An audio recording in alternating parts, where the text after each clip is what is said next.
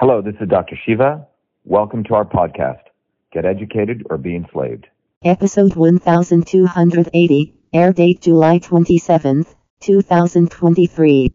Um, our platform, VA Shiva TV, as well as YouTube. All right, good evening, everyone. This is Dr. Shiva Ayyadurai. I'm pleased to um, welcome everyone to our Thursday uh, Shiva for President Town Hall. And on our Town Hall today, we have uh, a lot of people attending it via Zoom from all over the world. And in the United States, we have about a, 100 plus people, close to 110 people. It's a great showing we have. Um, and then on uh, those of you following this on social media can see all of our people. And it's a great opportunity because people have a chance to directly interact with me. And then each week, we actually discuss a major topic. And the topic of today in our town hall is education. Um, last week, we did um, uh, environment, and the week before that we did healthcare, and we have we have this whole process that we do to really help people understand um, in a very practical way what they can do to improve their lives uh, in any one of these areas, be it, be it the education, be it healthcare, um, and the the notion that we talk about is that government is really not going to do much for us, and we should recognize that. Um, and any politician who comes and says, I'm going to do this for you, that for you, after I get elected is probably going to do nothing for you. So our um, run for office, Shiva for president, is really about uh, delivering on things that we can do here and now. Um, um, you know, be becoming elected as president, I will frankly do not um, not anything much different except education. I believe the office of the president is corrupt. The office of the legislature is corrupt. The judiciary is corrupt. They're all corrupt.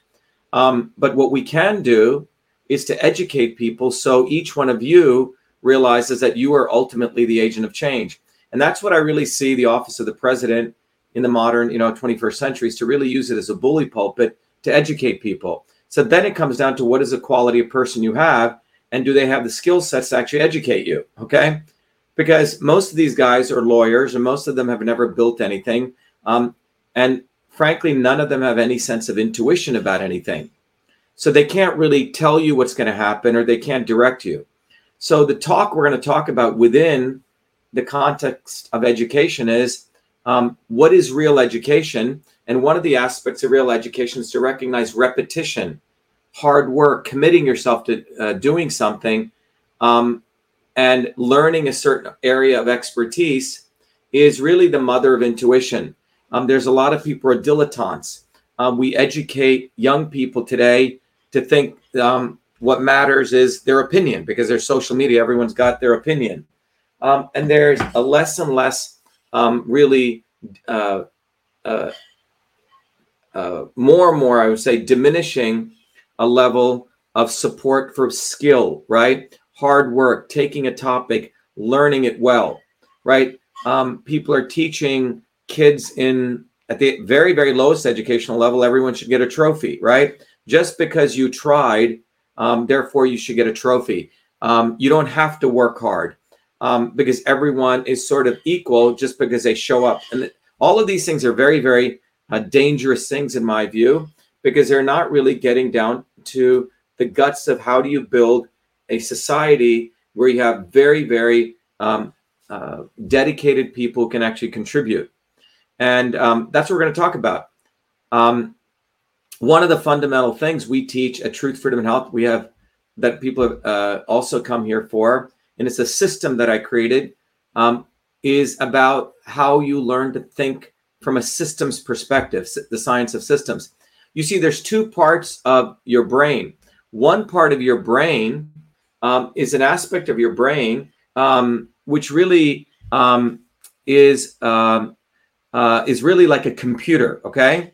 And uh, a lot of the neuroscientists know this um, that the human brain, in this case, in that aspect, funks, functions like a, a computer. Um, you know, and but that's only good for trivial decisions. Like if you want to make a very trivial decision, um, you use a computing part of your brain. But for complex decisions, for com- very um, things that are hard, wow, should we have a lockdown right now? Right? Um, should we take a vaccine or not, right? Um, should we, um, um, you know, uh, uh, uh, should we believe Elon Musk is for free speech? These are much more complex decisions. Um, and complex decisions bring into in your own brain uh, in your whole body, frankly, a whole different process which involves knowledge. Knowledge is really the ability to connect the dots, that system thinking, experience, hard work, combined with your emotional attitude. Um, meditation is very, very valuable here. When you meditate, you learn how to calm your senses. Um, but knowledge, experience, and intuition are all really linked um, in a very powerful process of what people may call intuition. Okay. So, knowledge, experience, and emotions. So, real education is going to come from your ability to build your knowledge, your ability to uh, have experience, which means you're dedicated to a craft, and you have to be able to look at something in a relaxed way. Okay, it's three aspects. And in all of these three, we teach all of this at Truth Freedom Health. We did a couple of um, months ago, we did a, a phenomenal um, seminar. We didn't charge people thousands of dollars. We didn't say you had to bow at my feet and and uh, you know do some crazy acts for me like these gurus do, right? We taught a very powerful way to meditate, and we linked it to a very scientific way. In fact, the nine principles of um, system thinking. But it does require effort, significant effort. Some people come and take the course once. Oh, I got it, and that's sort of this very, very dilettante. It's frankly an attitude of of people who don't actually respect knowledge. I took the course once. Well, we have it. Um, people, some of the people who have taken it 10, 20 times. You can take it as many times as you want. But we're going to have a deep discussion today. What is the right education, real education that builds intuition? Okay. And from a personal note, I did an interview with some uh, European news station. They said, Dr. Shiva, you seem like, you know, you're a magician. You see the future. You called out Fauci. You saw the election systems issue. You saw lockdowns. You know, you called out the backdoor portal to Twitter. And I can keep going on, but why? And I can tell you one simple reason I work my butt off. Okay. Um, you can talk to a very good friend of mine, Lorraine. She and I, she was my next door neighbor when I was growing up, 13 years old. Um, she, um, she'll tell you, Shiva, I, I've gotten, I'm not telling everyone to do this, but you know, I typically need five hours of sleep, but I work very hard. Um, no one gave me anything. You know, my mother said when you when if you were in India, there are nine different ways you'll get discriminated. In the United States, you have three different ways, um, but you're going to have to work very hard, right?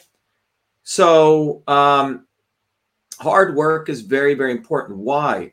Because you build your intuition. You have to do a certain amount of things to get good at something. Picasso didn't just come and start painting shit. You know, oh my God, I started doing.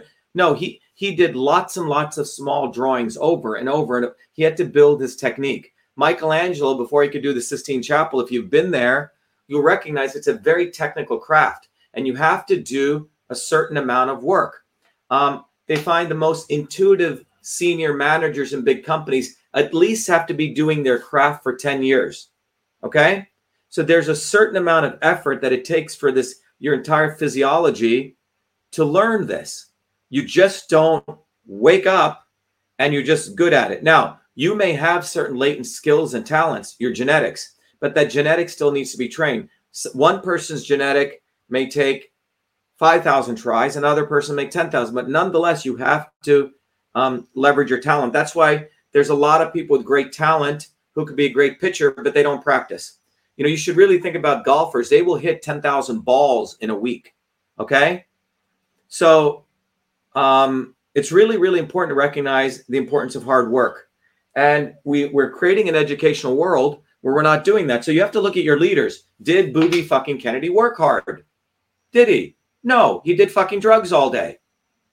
All right. That's what he did. He couldn't even make it through school. His mama and papa, he, he, had, he got thrown out of private school. Private school. None of us, very few of us had the money to go to private school.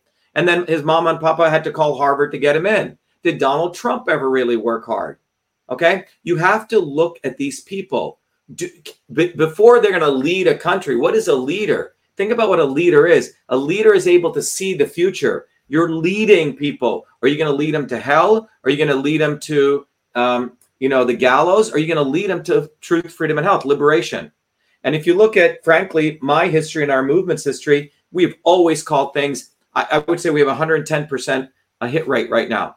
And I give that 110% because when we call things, we expanded knowledge and we help people. So think about what it means to be a leader.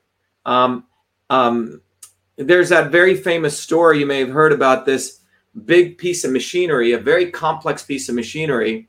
Um, in a, a, I think it's a turbine in a very big power plant that it, that had failed.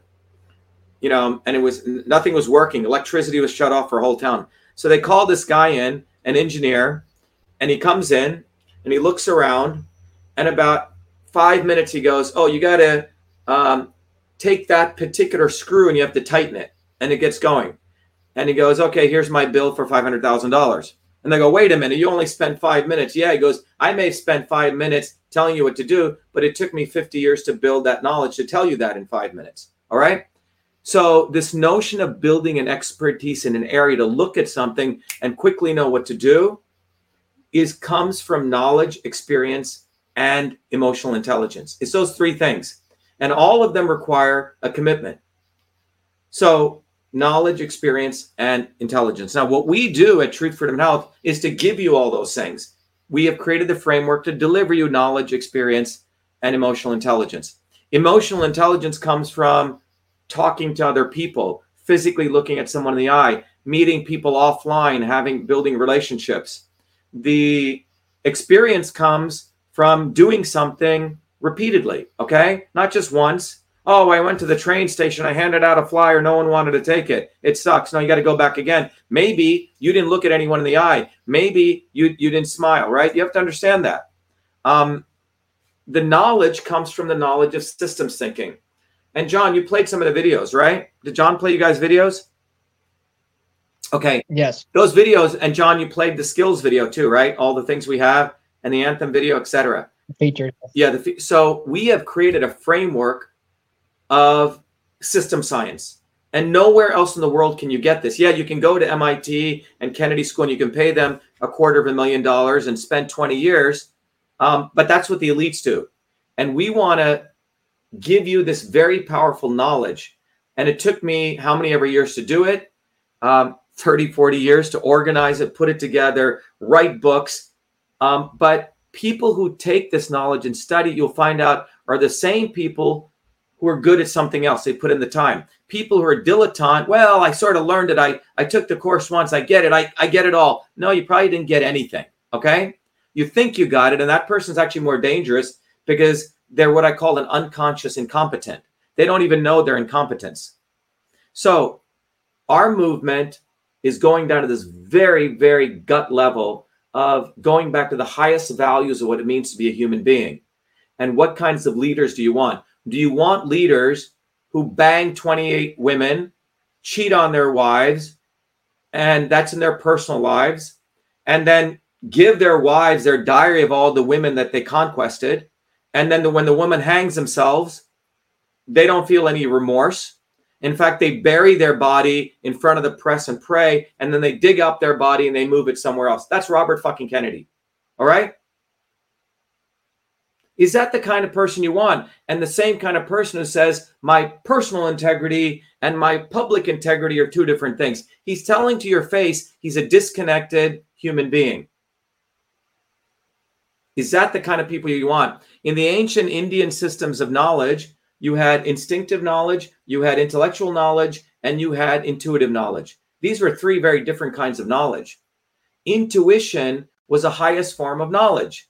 And intuition is something that occurs at, at, in lightning speed. You can look at someone and you know what they're about. You can look at a situation, you know, that's what I have to do right now.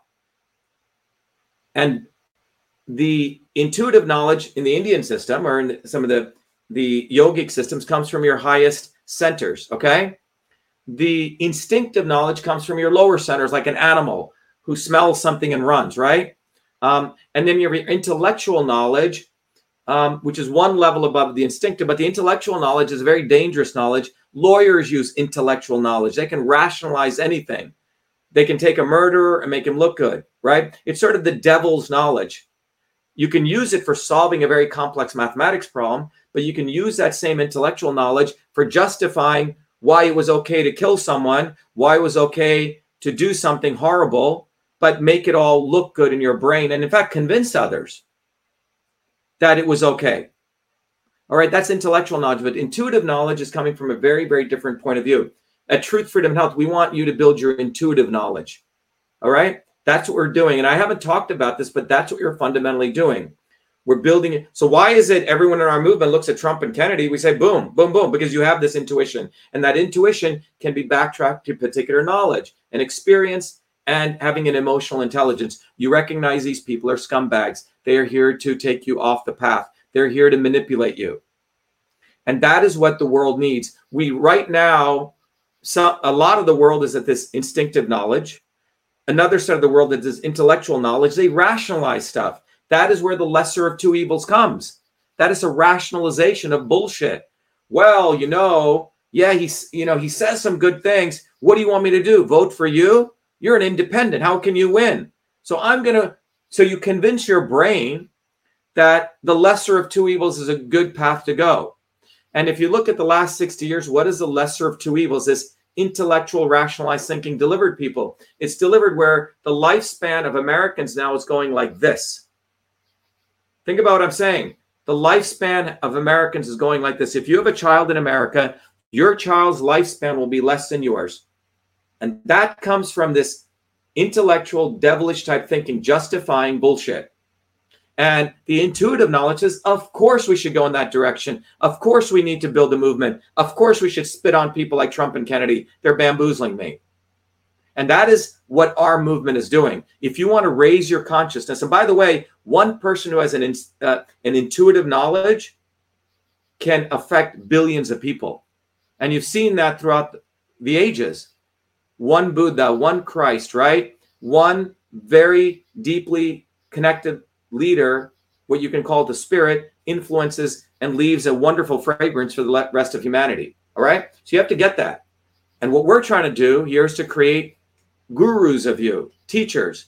I'm just a catalyst. I happen to have created the knowledge system to enable you to do that. But our movement is about truly raising your consciousness. That is what this movement is about. And that is what my run for president is about. It is about you wanting to raise your consciousness. That is what this is about. Okay?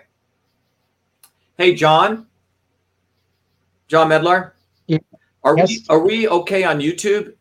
We're st- they haven't banned us or anything, right? We're still good. No, no, we're good. Okay, all right. So uh, there must be shadow banning the hell out of us.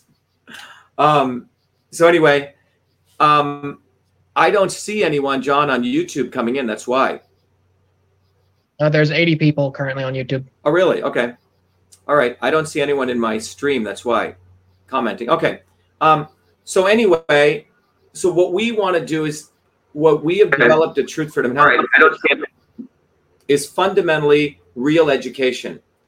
So that education involves system thinking. And if you go look at one of the videos I did, you'll understand what that is. But system thinking is there are nine principles to system thinking. And these principles are called engineering systems principles. In my Fulbright work, I was t- able to take that nine principles and discovered that those same nine principles occurred thousands of years ago in ancient systems of yoga and medicine. So you get a very profound way of looking at the world. And everyone here, if you made it this far, um, you should damn well take the course because without it, you're going to be really handicapped. But if you take the course and you get it, you also have an entire community of people. All right. But let me talk about this thing called intuition, what it really is. All right. Um, you know, you can um, you know if you if you talk to a really good poker player right they make decisions very very quickly all right? Um, um, uh, uh, you know it's almost like they have x-ray and they can see people's cards. Firefighters an experienced firefighter will enter a building and he'll know exactly where not to go or what's going to be dangerous right? Um, icu nurses do this you know neonatal units. They can look at a situation and right away know if a baby is going to have a dangerous infection long before the blood test results come in. So you have this analytical piece that you can do, but intuition is something where you have seen so many situations that you don't need the blood test results, you just know. Now, that should not be mistaken. You're going to realize there's a lot of people say, Yeah, I'm very intuitive, right? And they may not be, they may be misleading themselves. So, um, where does this intuition come from? Okay. Um, well, the best example, there was many, many years ago, there was a very um, interesting article written in the Sloan Management Review of um, looking at chess masters. If you ever, if you ever play chess, right?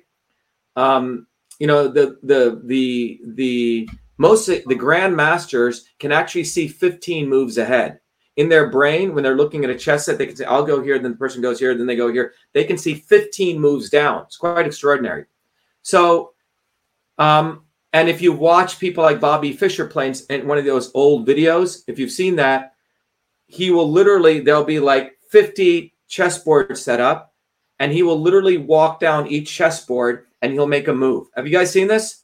It's quite extraordinary.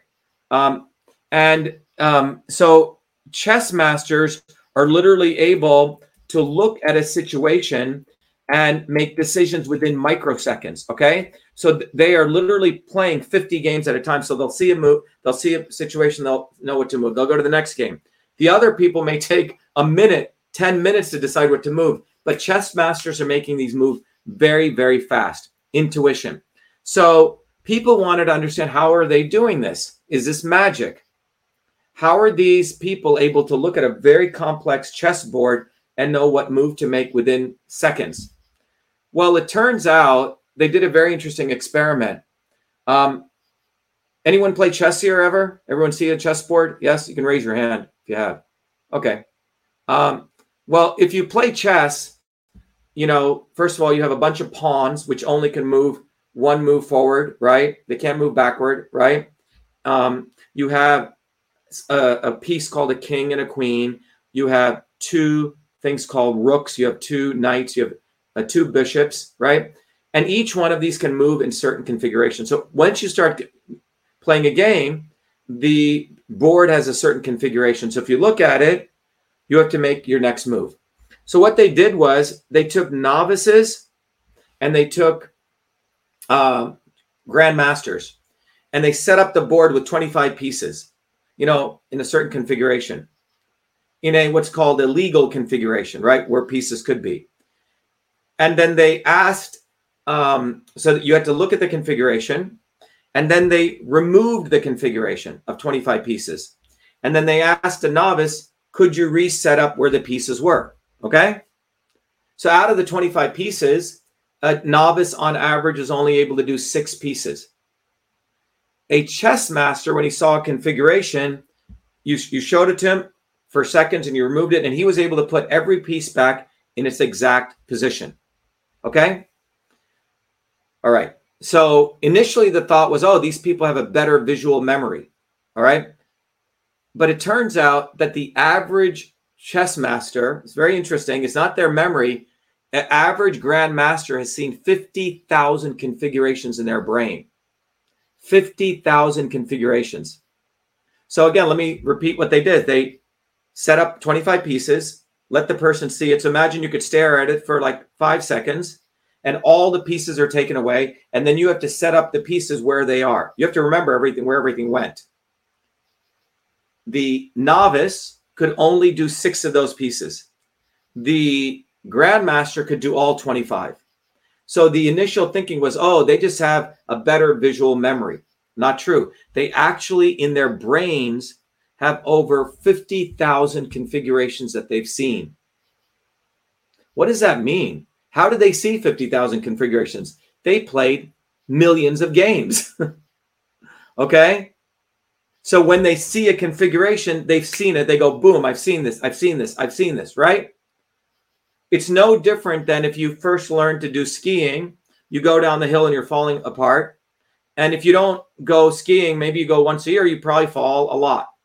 But if you go down the hill over and over and over and over and over again, you get knowledge, you get experience, you build an emotional intelligence, and you can go with very beautiful little steps, right? But it requires you to do this repetition. But the average chess master has 50,000 configurations that they've learned and they've recognized it's part of their body. Okay. They know it. And when they see that, they know exactly how to move what to do within microseconds. So this thing called intuition is not some woo-woo thing. It came out of significant amount of hard work. Okay. And when you think about this, now you go back to our modern education system. You have people who want to learn math. I was talking to mathematics. Okay. Their teacher, um, by the way, a lot of pe- people I've noticed when it comes to mathematics around fifth or sixth grade, maybe that's when they teach imaginary numbers, negative square roots, right? That's when a lot of people stop studying math. They they don't understand the concept. And two things are because a teacher teaching it really didn't understand the concepts, and the student doesn't doesn't do enough problems. Sometimes what's really interesting is when you may not understand things right away. As you start doing them, things happen in your brain. And you see this with animals. If you've ever trained animals, they don't really understand what you're telling them, but you do it over and over and over again, and the lights start going off. Have you seen that if you've ever trained a dog or an animal, right? He doesn't understand what you're saying, but they get it with the repetition. So, repetition does something quite extraordinary. It actually turns on particular neurons. Now, in modern artificial intelligence, this is what they do they have what's called a neural network. You know, I used to build them years ago, and you have to give it training data. So you present it data and data and data. Again, this thing learns. That's how Chat GPT works. That's how all the AI system works. They take data and they train it. So there's a very interesting phenomenon. Can a machine have consciousness? Can it have human consciousness? It's a, it's a longer discussion. Um, the issue is do humans have human consciousness? Okay, that's where you get to. Um, there's a lot of humans who are just at the instinctive level, but they don't really build this intuition. So the educational system today does not teach people to take something, go deep into it, that you have to do a certain number of problems. You know, when I was in ninth grade, I um, learned calculus. You know, was, calculus is a very weird, it's a weird concept. The concept of a limit is really a wild concept. What is the concept of a limit? I'm 10 feet away from the wall. I walk halfway. Okay, I'm five feet away. Then you're five feet, then you walk halfway. Now you're two and a half feet away. Now you walk halfway. Now you're 1.25 feet away and keep going. Will you ever get to that wall? Right? And then it's called a limit. And you, and, but that concept of a limit, it's called the central limit theorem, is what Isaac Newton and Leibniz developed to create calculus. And calculus is, if you have your computer, if you have an airplane, it comes from calculus.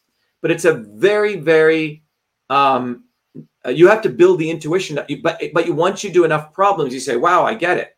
Okay. Um, so many of these wild concepts in nature are not something you just say, "Wow, I get it." You have to either do the work and relax. Do the work and relax. Meditation. You do the hard work and then you go into a state of deep relaxation and you reflect on it. So if you do many of the yoga exercises, they make you literally do a repetitive form and then you go into shavasana, which is a posture where you lie down flat. You're easing the nervous system so you get to absorb this. Then you go work and then you ease. There's a reason. So you have to go to working very hard and then you have to relax. We do neither of those these days. Okay. People don't get deep sleep. Do they not reflect? Do they not relax? And they're not doing the repetitive hard work. So we're not really producing the quality of people now who can think and who have this intuition. Does make sense? So we have people, you know, we deal with it even in our movement. We have a we have to do a lot of work, believe it or not, because the school systems haven't trained people how to use a computer how to use a keyboard. You know, in the old days, you, you had to take typing lessons. I don't know if you remember ninth grade, and you learned how to, and you had to do it over and over again. In my view, these are very, very important skills. Gym class, right? You learn to do something. So we've lost this repetition. So we do a lot of work. When you join our movement, people learn a ton of skills. John Medlar has taught a young man how to do video production in a few months that probably would have taken him four years of spending $200,000 to getting a video production degree in some college, and you leave, you know, with a bunch of loans. All right. our movement teaches people this concept of work and skill and commitment. But you have to do repetition. Repetition is the mother of skill, repetition is the mother of intuition. Now, when you take a systems perspective, you'll understand that intelligent systems do this process of repetition. So you have, um, if you look at a control system, and I don't want to get into all the details, when you take the course, you'll understand that there are nine components of every intelligent system. The first component is a goal. All right. So you you set a goal for yourself. Um, I want to win this chess game. All right. The output is, are you winning? Well, in, so you have the, the goal and the output. Well, in order to witness the output, you have to see things as they are. That's called a sensor. And then you have to make a decision. Okay, I want to win, become a grandmaster. I keep losing games. That's what the reality is. What am I going to do? Well, I have to pl- probably play, you know, a hundred games a day. So now that's the input you put into your system. You make decisions. You put your faculties to practice, right? And you make these decisions and then you see Dr. Shiva, I think um, we might have lost sound briefly here. You can't hear me now? John, do you hear him? Do you hear Dr. Shiva? John Medlar? No. Oh, hold on. I'm going to go to my other mic, John.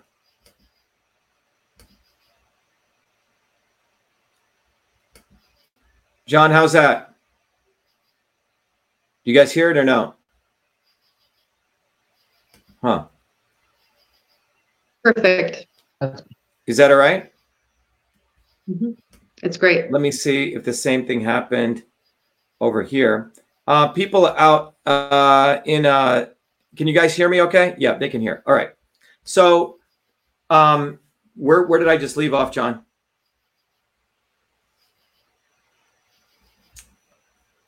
Uh, you were describing the sensors and the right. So, intelligent systems you recognize do repetition until they get better and better and better. It's a part of modern control systems. Um, your thermostat in your home is constantly observing what's going on and it's doing a repetitive task. A uh, your airplane, the automatic pilot in an airplane has a particular goal. It's constantly making adjustments. Okay. And so, one of the key things in intelligent systems is do you see things as they really are, which is called the sensory aspect of you? And do you have a goal and are you able to make critical decisions to achieve that goal? And in this process of achieving that goal, you have to make minor improvements. You, you don't just say, okay, I want to lose 20 pounds, and overnight you go from 180 to 160. You may go from 180 to 178 you have a bad day, you go up to 182, 185. You correct, you say, well, you know what, I really shouldn't hang around with those people. They make me drink beer and eat pizza all day. So you start limiting certain things. And then you say, okay, now I'm at 170, 70, right? And then you make a bad decision and you're constantly making these moves. And these small refinements, this repetitive process of refining yourself, you get very, very good. Eventually, you achieve 160 pounds and through this process, you're able to maintain that. Wow, I ate that. I'm going to make a little adjustment. And you do these small adjustments. And that is what a professional skier does. When they're going down the hill at whatever, 100 miles an hour, they're making very fine adjustments. And that's the intuitive piece of what they learn how to do. But it comes from these repetitive aspects of training your brain to see where it's going and making small, refined moves. All right. So recognize that this intuitive aspect is within all of us, but to awaken it, particularly in children, you have to ensure that they have a certain amount of discipline. And in all of us, that you put some constraints of discipline, you put some constraints of repetition, and you have to rest and reflect. And when you take, when you understand system science, you'll see what's beautiful about this is all of this is in there. And this concept of system science has existed in modern engineering theory, but it goes back thousands of years, which is what I uncovered. So the ancient systems of yoga and traditional medicines recognized this. They knew that it was about repetition. They called it a mantra, prayer in many of the religions, right? You had uh, rituals. Rituals are very, very important because they train your mind to do certain things. They're not just rituals. They were designed to remind people to get on course, right? Cultural rituals, right? So you had a, you know, when it was harvest time, many cultures and religions had that. You had some period where you fasted Fridays or Saturdays in many religions. You had a repetitive aspect of fasting. It was good for autophagy, which means cleaning out your body. So there's some very, very powerful things that were embedded into traditional and ancient cultures, which are completely forgotten. But it was around this notion of there's a functioning, and when you do these things repetitively and you, and you have some discipline, your body builds this very powerful capability called intuition. All right. So again, remember the grandmaster in chess. They have 50,000, you know, configurations in their brain. Um, if you think about the nurse at the ICU, she has seen so many babies over and over and over again. She probably knows better than the doctor who doesn't even, you know, see the baby. My grandmother could look at your face and within seconds she'd say, okay, they have a liver issue or they have a cardiac, you know, whatever the issue is, because she'd seen enough faces to understand that with the bodily issues. So that's what we're talking about. So I uh, really want to encourage everyone as I let me sign off and we're going to introduce people. Um, uh, someone says should be a daily practice for health. Yeah, it's a practice. It's a very interesting world. Angela Rossi just used. She said practice, practice. When you say my daily practice, right? Whether it be prayer or um, they call it, you know, what practice are you in to a doctor, right? Practice is a very important word. You have to keep practicing. The reason I do these town halls every day, people say, well, how do you do it? You know, twice a day. Why do you do it every Thursday? Don't you get tired? I can tell you every time I do these, I get better at communicating. I learn a tremendous amount of what I'm actually talking about. So it is not boring to me. People who consider things boring when they're doing something are actually um, not committed to anything, frankly. All right when you get into the groove of something, it, it's not boring. You actually build this deep, deep intuition. So that's what I wanted to mention to you. So our movement, truth, freedom, and health. In fact, those three words are the three fundamental principles of those nine principles. And we want to encourage all of you, if you on the town hall, if you've made it here, um, you know, learn these principles, and then we learn how to apply them. So in our case, this is why in 2020, when I saw Fauci, the first instant I saw this guy, the first moment he was saying nonsense, within minutes, you saw the tweet that I did. I said, This guy's gar- full of shit. I knew the pandemic was nonsense. And I did a tweet um, which said, and I, I, can show it to you if people don't remember it. Let me find it for you. Um, but it was quite important for people to understand this is that um, let me bring it up here. Okay. I'm going to bring this up. And this is from, I think, March of 2020. Okay. Uh, let me bring this up here. I got to do a quick search here. I'll show it to you all. And all right, here we go. And this was at a time, remember, March of 2020 was probably one of the most important times in world and human history because that's when this pandemic was hitting. And um, uh, the people who made decisions the right decisions at that standpoint could have literally saved in my view billions of people right or hundreds of millions of people. And the knowledge that i put out there the knowledge that our movement put out there literally saved millions of people while the stuff that people like Trump and Kennedy and all these people are doing actually killed people. I did a video on that earlier today that Kennedy and Trump killed people while what I did was actually save millions of people's lives. And I say that with not any boasting or not any arrogance, but it's just the fact. We did that. So let me bring this up to you. I have it right here. Uh, my uh, Twitter is a little bit slow. In fact, I can probably find it quicker on here. Let me bring it up here. Um, I'm going to find it right on my iPhone for you guys. Okay. And I may have to put it up onto the screen. I hope that's okay, but let me bring it up right here.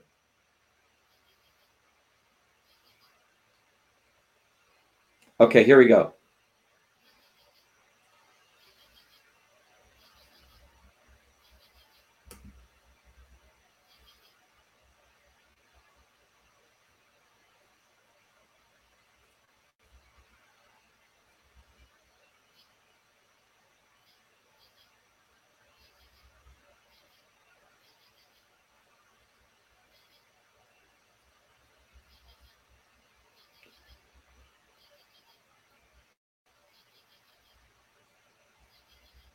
Okay, here we go. Um, so let me uh, show this to you guys. I have to make it a little bit bigger. Okay.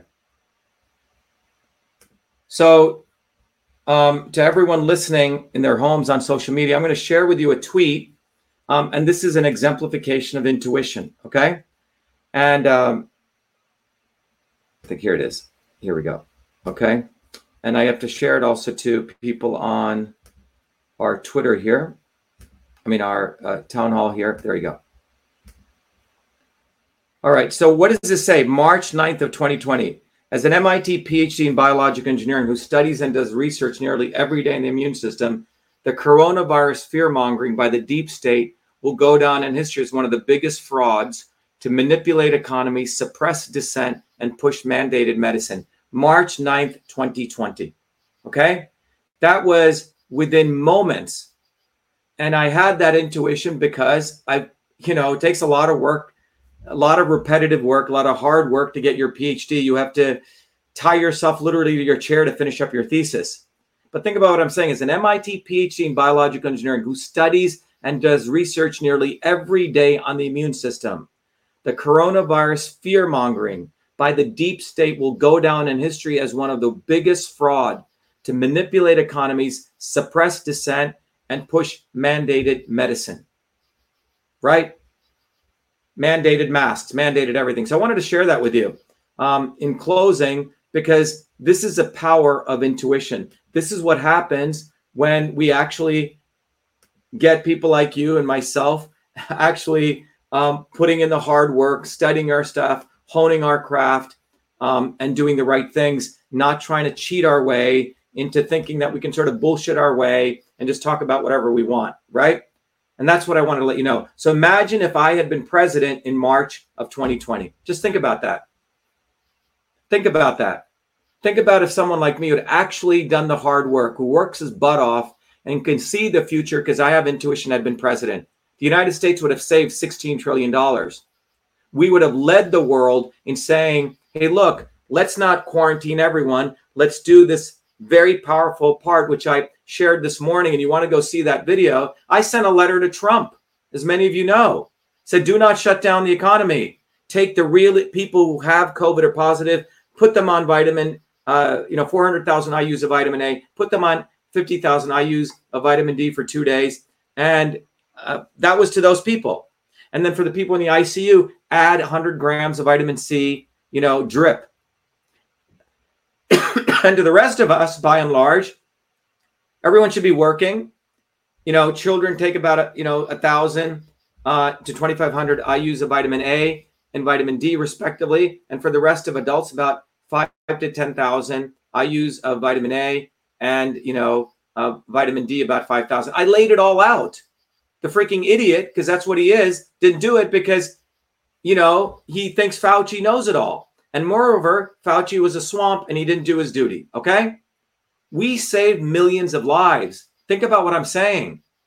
Because lots, hundreds of millions of people saw my videos. The vitamin D video went to about 100 million people. So think about what I did and what they did. And why are these people even running for president? Why? Why is people even considering them? Because the leaders of a country reflect the state of consciousness of the people. You reap what you sow. If you don't do hard work and if you don't value knowledge and you you value celebrity and you value a name like Kennedy and you value a name like Trump and you don't look at their backgrounds, you're going to get those kind of fucking leaders who are going to lead you to hell. And that's what Trump did for 4 years. He printed 8 trillion dollars he kept Fauci. He passed CISA, which is the law that destroyed the First Amendment. Hillary Clinton couldn't have done this because if she did, there would have been a revolution among the working class whites in this country. They needed a white dude to bamboozle people. That's why Trump was brought in. But people, it's our fault right now. It's our problem. We need to raise our consciousness. And that is what our movement is doing. And the great news is we're having so much impact that they now don't, you know, earlier they would only have one Bernie Sanders manipulating people. Now they have two. They had to bring out two big snakes Trump on the right and Kennedy on the left. And what they do is attempt to make us invisible. It's quite disgraceful. They actively make me and our movement invisible, but it's not working because in 2020, about a half a billion people heard about us. And people are saying, wait a minute, Dr. Shiva is the one who said that. Why aren't you putting him on your show? Wait a minute, Dr. Shiva is the one who said that about the backdoor portal. Why aren't you putting him on your show? Wait a minute, Dr. Shiva was against lockdowns. You, Kennedy, were promoting lockdowns. Why are you putting Dr. Shiva on the show? So we have a huge opportunity right now because people are realizing we're being screwed with. And so what's really important is for all of you to learn the knowledge of system science, to use the fact that we are running for president, to get involved, get off your butts, wear wear a t-shirt. You know, we got Jewel wearing a t-shirt. I can't tell you that's fashion activism.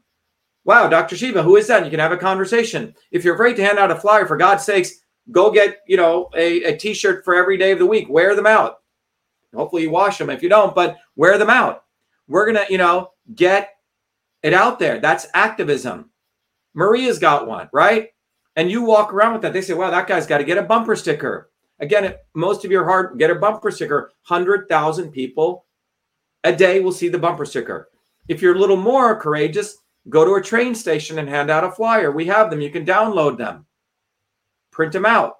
But this is this is a very important time. They already know we're out there. We had a woman from New Zealand on the call last week. Tony, I don't know if you know her. She was on the call, Tony Pierce, and she said she went to a political meeting somewhere in New Zealand, and 50% of the people knew who Dr. Shiva was. They all know about us, guys. When people say, "Oh, they're suppressing you," they're not. We're already out there. So we've we've sort of We've screwed them with all the work we did in 2020 and the hard work we continue to do. I do two to three videos every day. John Medlar works his butt off. We have Maria working our butt, butt off calling people. Many people on our movement here are doing that repetitive hard work. And that is what it's going to take. There's no nothing else. So wherever you are on the presidential side, download flyers, get a t-shirt, wear a hat, put a bumper sticker on. In the United States, we need to get on the ballot in every state. We have to get repeat. We have to get signatures and signatures and signatures. Repetition. If you're outside of the United States, get our Truth, Freedom, and Health bumper stickers. Okay. Put them on. You can even put the Dr. Shiva bumper sticker because, as far as I'm concerned, we're running for, in some ways, a, you know, for all of you to become leaders. That's what Dr. Shiva Truth, Freedom, and Health really represents. It's you. Okay. That's what this is about. This is about you becoming an intuitive human being. It's about you raising your consciousness. It's about you reconnecting with your creator in, in many ways. That's what this is about. So let me sign off to our friends. In uh, before I do that, I actually like to take some questions. I'll take some questions from online. John, you can uh, take some questions. So let me take some questions from our people um, in the in the world of social media um, or comments. Um, Angela Rossi, uh, she made a very wise comment. She said, "The left and right, same bird. We got to shoot straight next time." Yeah, well, we got to shoot that bird down actually, because they're the swarm. Um, great, John. Do we have any questions there? And um, we want questions uh, relative to stuff I've talked about. Okay, the concept of intuition, the concept of what people can do. Um, let's see. Um,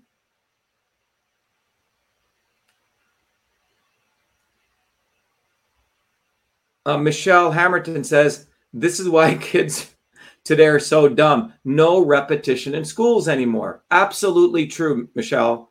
It's like people are afraid to tell a kid you have to sit down and you have to do 50 of these problems.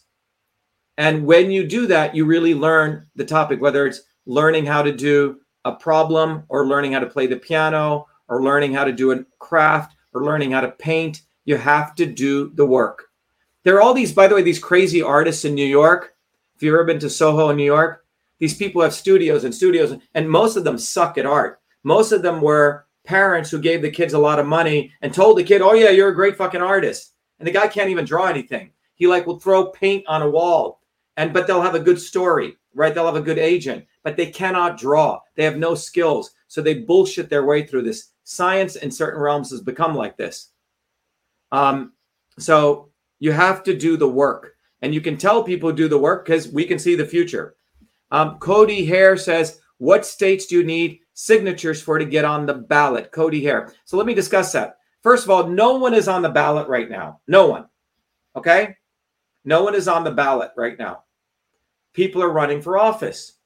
To run for office, you have to in the, in the United States, you have to file what's called your paperwork. Okay, and we filed that with the FEC. Now, in every state in the United States, every state gets to determine what are the criteria to get on the ballot. In Boston and Massachusetts, here, sorry, not in Boston, Massachusetts, you need 50,000 signatures. Okay. I believe in Florida, you need 100,000 signatures, which means there's a piece of paper and people have to sign it and say, Yes, I want Dr. Shiva on the ballot. In order to do that, our volunteers are going to have to collect signatures. Okay. So to answer the question, every state has different number of signature requirements to get on the ballot. Now, in our case, we're doing something quite extraordinary. You know, I'm a naturalized citizen. A lot of people are ignorant. They think only a natural born citizen can run for president, which is absolutely false. And we're going to educate people on that because the Articles of Confederation, which were passed in 1787 around that time, never defined natural born. And in fact, um, the 14th Amendment abrogated that because a natural naturalized citizen is the same as a natural born citizen.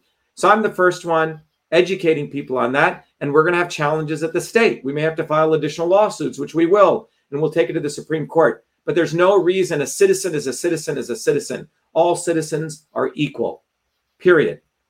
And um, people talk about, oh, Barack Obama was born in wherever. Well, maybe, but he didn't have the guts to challenge that and bring it to the forefront. We are, okay? Because there's 22 million naturalized citizens in the United States, and they work their butt off according to the 14th Amendment by the Equal Protection Clause. They're the same. So when we go to get on the ballot in some of the states, many of these corrupt, ignorant secretaries of state might try to stop us. Well, we will file preliminary injunctions. So you're going to have a lot of fun with this campaign. You know, life has never been easy for me and probably for most of us. We've had more challenges. We're not a Kennedy who can kill a woman, you know, who can leave a woman dying in their car, who can spit in policemen's faces, who can do drugs and nothing happens to you, do heroin, in fact, smuggle heroin, and nothing happens to you. We have to live by the laws. And so life is harder for us. We have more challenges, but it creates much better characters, you know, within us. So that's that question. Vicky Marshall says, "Can you do you care to comment on the character of Vivek Ramaswamy?" No, he's a, except that he's a swarm creature. The guy's never uh, really produced anything. He's a bullshitter. And by the way, the establishment put out, if you notice in the last year, they found these other brown guys suddenly start showing up, right? This guy Bhattacharya, okay? Or this guy Vivek. Out of nowhere, these guys start showing up, in fact, mimicking my stuff, stealing my stuff. This guy, uh, Bhattacharya, whatever his name is, he's saying, Oh, I'm against the masks and lockdowns. Well, in 2020, he wrote a scientific paper promoting lockdowns, and I have it. This fool, Ik or Vivek, okay, he was the one who was promoting mask mandates and vaccine mandates. These people are all basically put there to take away our movement, but it's not going to work for them. So it's really important everyone here can have an effect. So I've taken three questions from our team. Let me go over to StreamYard. Two more things. Um, let's see over here. Uh, let me take, uh, yeah. So Trish Hansel says, how many signatures are needed to get on the ballot in Michigan? Um, I think Kristen, is Kristen here? Kristen can look that up. Someone says robot speech. I'm not sure what that means. Robot speech. I'm not sure what that means. Okay. All right, um, Kristen, can you find that number? Is Kristen Falvey here? Can someone look it up? Um, another person says, How is the paperwork in Oklahoma? So we have two questions. How many signatures do we have to get on the ballot in Oklahoma? And how many signatures do we need to get on the ballot in um, Michigan? Michigan is uh, 30,000, Dr. Shiva, and I will go check Okay. Oklahoma. So the answer to the question is in Michigan, we have to get 30,000 signatures. Now, because they will try to cheat us, we typically will try to get a little more, like 10 to 20% more. So we're going to try to probably get, you know, like 40,000 signatures. Okay. But everyone listening, Oklahoma, yep. Oklahoma, I'm sorry to interrupt. Uh, Oklahoma is 34,600. Okay, 34,600. So it's a lot of work. Just to give you an idea, in Massachusetts, about five of us collected 20,000 signatures, okay, at the end of the day. So it's very doable. It's a lot of hard work, but you'll really learn a lot about the political system. But our goal is to get on the ballot in every state. And that'll put the fear of God into these people because when they see Trump, whoever the other fool is, or Biden or DeSantis, we don't know who it's going to be, and Dr. Shiva Ayyadurai, they'll say, How the hell did these guys do this? Okay. And if you want to, if you have righteous anger at these people, take all that anger and fuel it into an organized way that we can get on the ballot. But more importantly, we're going to build our movement as a very wonderful part of it. All right, everyone, everywhere out, out in Twitter, uh, Facebook, YouTube world, go to shivaforpresident.com, volunteer, donate. And by the way, when you donate to me, um, I give you a lot of stuff. You donate based on whatever you donate, you get books, you get access to educational modules, um, you get access to community, everything. So get involved. Someone says, by the way, someone's asking, are you on the ballot in Kansas? By the way, listen, everyone, no one is on the ballot anywhere. Um, you get on the ballot based on when the secretaries of state ask you for signatures, and that occurs um, perhaps the end of this year or the middle of next year. You can't even collect signatures yet because they haven't released the paperwork to collect the signatures. Okay. All right, everyone. Um, thank you, everyone. Be well. Be the light. Um, thank you. On the rest, everywhere out there.